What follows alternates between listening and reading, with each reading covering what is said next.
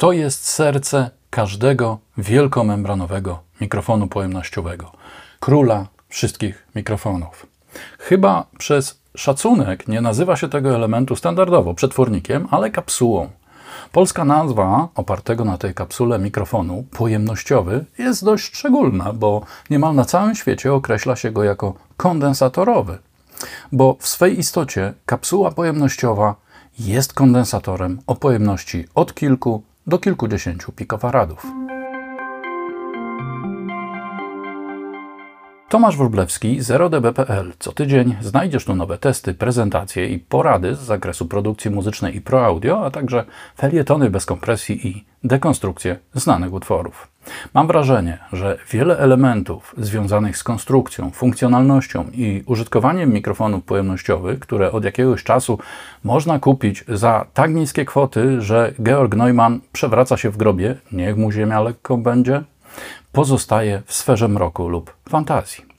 Spróbujmy to wszystko uporządkować. Zapraszam.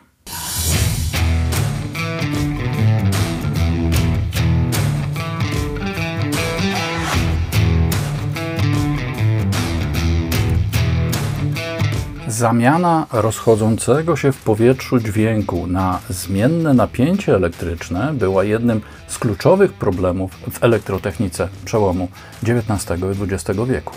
Gdy już to się udało i pojawiły się elementy aktywne, takie jak lampy próżniowe, wywołało to prawdziwą rewolucję cywilizacyjną.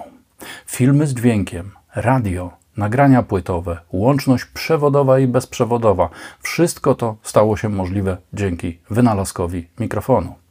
Razem z głośnikiem stał się on podstawą świata, jaki znamy dziś. To ciekawe, ale mało kto zwraca uwagę na znaczenie tych dwóch dość prostych w swej istocie elementów. Za wynalazcę współczesnego mikrofonu pojemnościowego uważany jest pochodzący z miasteczka Denver w stanie Iowa dr Edward Christopher Wendy. Trudno wskazać dokładny rok pojawienia się tego urządzenia, bo prace nad nim trwały od 1917 do 1922 roku. W toku swych rozlicznych badań Wendy skupił się na wykorzystaniu kondensatora jako elementu zmieniającego czy zamieniającego dźwięk pod postacią drgań powietrza w proporcjonalne zmiany napięcia. Jednak mikrofon pojemnościowy w takiej formie, w jakiej znamy dziś, ze wszystkimi jego funkcjami, doprowadził do perfekcji Georg Neumann w latach 30. XX wieku.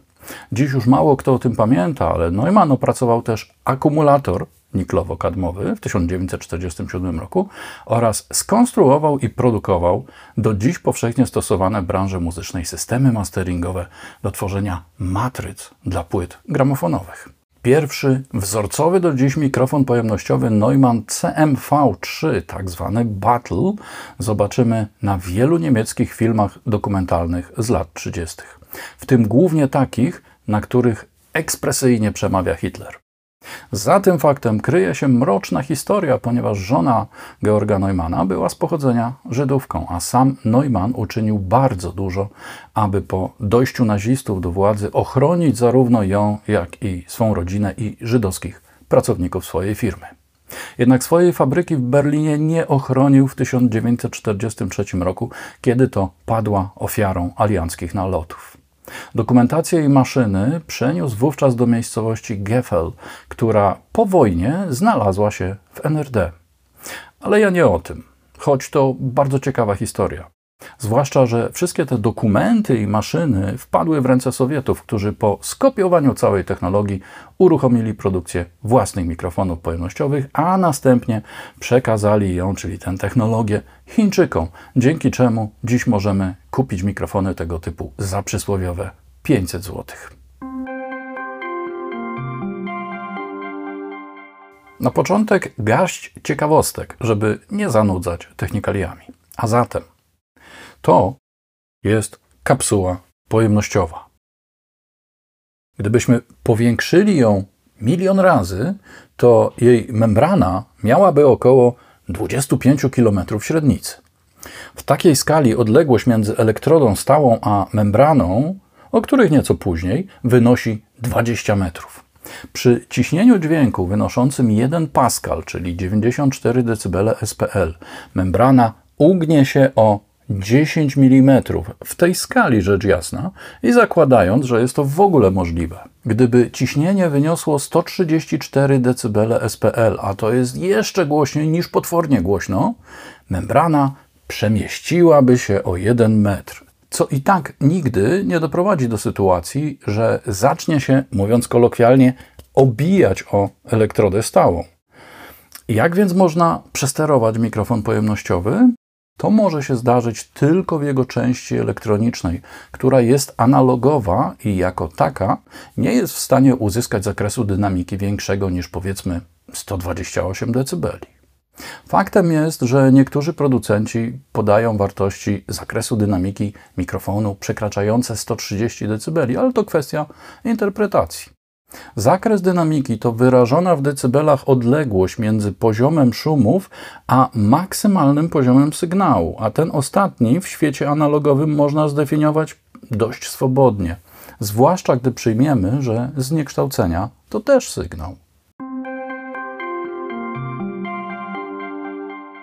Kapsuła pojemnościowa, która mikrofonem stanie się wtedy, gdy ją zaekranujemy siatką i dodamy niezbędną elektronikę wraz z niezbędnym zasilaniem, jest kondensatorem.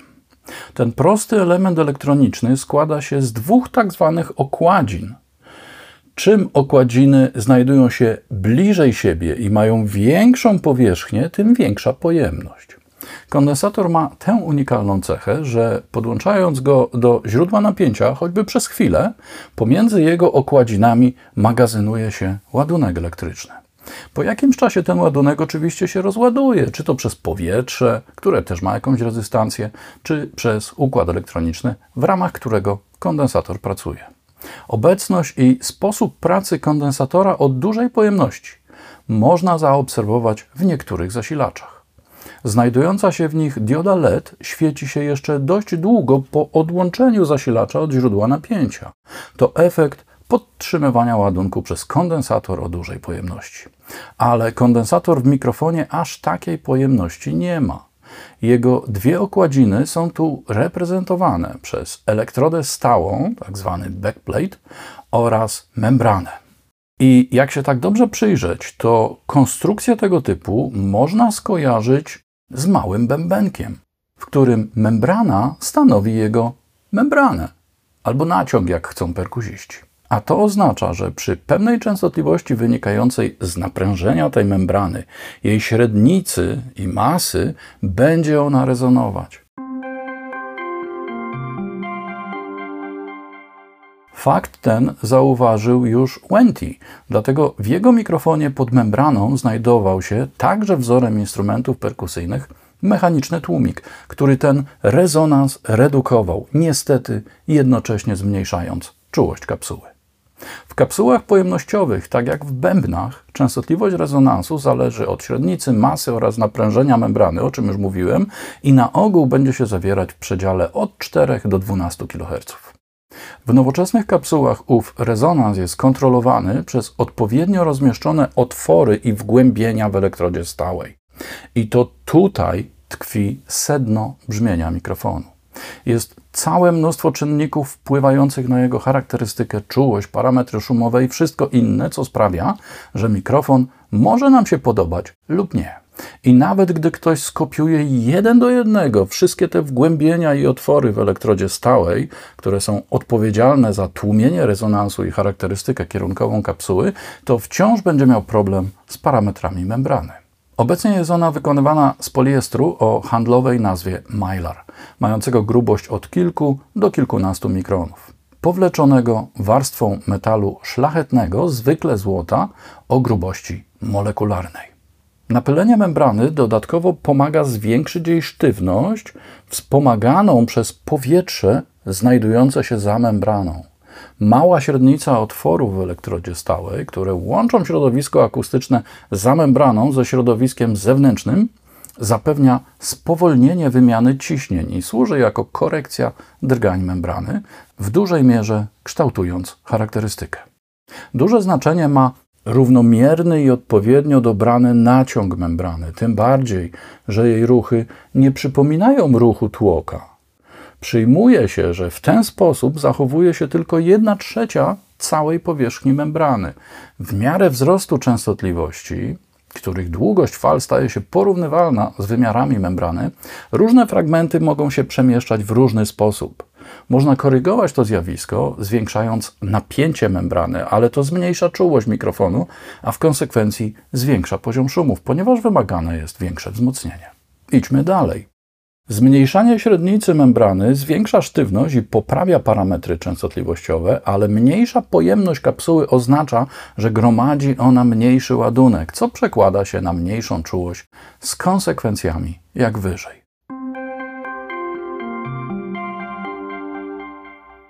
To chyba dobry moment, żeby wreszcie wspomnieć, jak działa mikrofon pojemnościowy. Jest on, jak już mówiłem, kondensatorem, którego pojemność zmienia się pod wpływem ruchu membrany względem elektrody stałej. Jeśli spolaryzujemy kapsułę napięciem stałym, czyli dostarczymy do niej napięcie zewnętrzne, aby wytworzyć statyczny ładunek między okładzinami i odwołamy się do wzoru Q równa się C razy E, gdzie Q to ładunek elektryczny między okładzinami w kulombach, C to kapacytancja, czyli pojemność w faradach, a E to napięcie polaryzacji okładzin kondensatora, to zauważymy jedną rzecz. Wartość E pozostaje niezmienna, bo to w końcu napięcie stałe, a nie zmienne. C, czyli pojemność, zmienia się pod wpływem dźwięku, a to powoduje w konsekwencji zmianę wartości Q ładunku. Teraz będzie trochę elektrotechnicznej czarnej magii.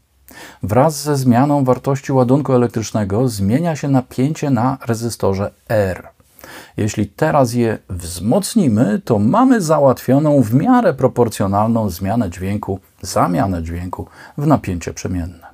Bywa ono nazywane sygnałem audio o poziomie mikrofonowym.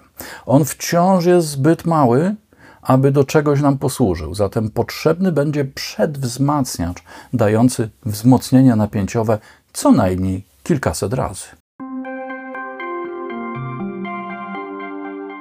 Przedwzmacniacz działa jak mikroskop, w którym obserwujemy to, co wychodzi z mikrofonu. Ktoś, kto widział pod mikroskopem jakąś mikroskopijną rzecz, doskonale wie, że po takim doświadczeniu otaczający nas świat już nigdy nie będzie taki sam z podobnym zjawiskiem, tyle tylko, że w przestrzeni dźwiękowej mamy do czynienia w przypadku duetu mikrofon przedwzmacniacz. To, że wspomniałem o mikroskopie, nie jest przypadkiem, podobnie jak to, że mikrofon nazywa się mikrofonem. Nawet najmniejsze zmiany w konstrukcji kapsuły pojemnościowej przekładają się na duże zmiany w brzmieniu. Na przykład czym większa średnica membrany, tym większa nieliniowość charakterystyki, choć większy poziom sygnału. Czym mniejsza, tym liniowość większa, ale mniejsza czułość. Dlatego mikrofony pomiarowe zawsze są małomembranowe, a nigdy nie są wielkomembranowe. I dlatego te najlepsze będą najdroższe, bo muszą mieć ekstremalnie cichą elektronikę na pograniczu jej możliwości technologicznych i tak dalej. Ten mikrofon, którego sygnał słyszycie, ma charakterystykę wszechkierunkową, dookolną, kołową. Jak zwał, tak zwał, ale z każdego kierunku słyszy tak samo i z taką samą czułością. Dlatego muszę wycinać te fragmenty, gdy burczy mi w brzuchu i systematycznie nawilżać aparat mowy, by nie było słychać sklejania warg. Ale nie za bardzo zwilżać, żeby nie było słychać mlaśnięć. Pamiętacie, co mówiłem o mikroskopie? Tej klasy mikrofon, co DPA 4060 Core, właśnie taki jest. Brzmi przepięknie, ale zbiera każdy soniczny drobiazg. Dlatego mikrofony mają różne charakterystyki kierunkowe, co oznacza, że różnie słyszą środkowe i wysokie tony dobiegające z różnych kierunków. Basy to takie pasmo, dla którego kierunek nie gra roli, więc ich słyszalność w mikrofonach jest bardzo trudna do kierunkowego zdefiniowania. Charakterystyki kierunkowe mikrofonów kształtuje się w sposób fizyczny, bazując na reakcji ciśnieniowej i reakcji gradientowej. Brzmi groźnie. W przypadku tej pierwszej tył membrany niejako nie istnieje akustycznie. Nie oddziałuje na niego, czyli na ten tył membrany, zewnętrzne ciśnienie dźwięku. Charakter i kierunkowość mikrofonu kształtuje się wtedy tylną komorą, czyli przestrzenią za membraną. W mikrofonie gradientowym z kolei ruch membrany jest efektem różnicy ciśnień pomiędzy przodem a tyłem membrany. W praktyce mamy do czynienia z połączeniem oddziaływania ciśnieniowego i gradientowego, stąd nazwa mikrofonów ciśnieniowo-gradientowe. Fachowa i wykluczająca z kręgu wtajemniczenia osoby postronne. Dociekliwi zapewne zauważyli, że są mikrofony, na ogół te najdroższe, w których to użytkownik może wybrać charakterystykę kołową, ósemkową, nerkową, a czasami wszystkie pomiędzy nimi. Do zrealizowania tego zadania potrzebujemy dwóch kapsuł nerkowych ustawionych plecami do siebie albo jednej ze wspólną elektrodą stałą i membranami po obu jej bokach. Cała sztuczka polega teraz na tym, aby utrzymując stałą polaryzację dla jednej kapsuły lub membrany, tej, która będzie membraną przednią, zmieniać ją dla drugiej. Jeśli jej w ogóle nie spolaryzujemy, mikrofon będzie miał charakterystykę nerkową. Jeśli ją spolaryzujemy tak samo jak przednią, wszechkierunkową, kołową.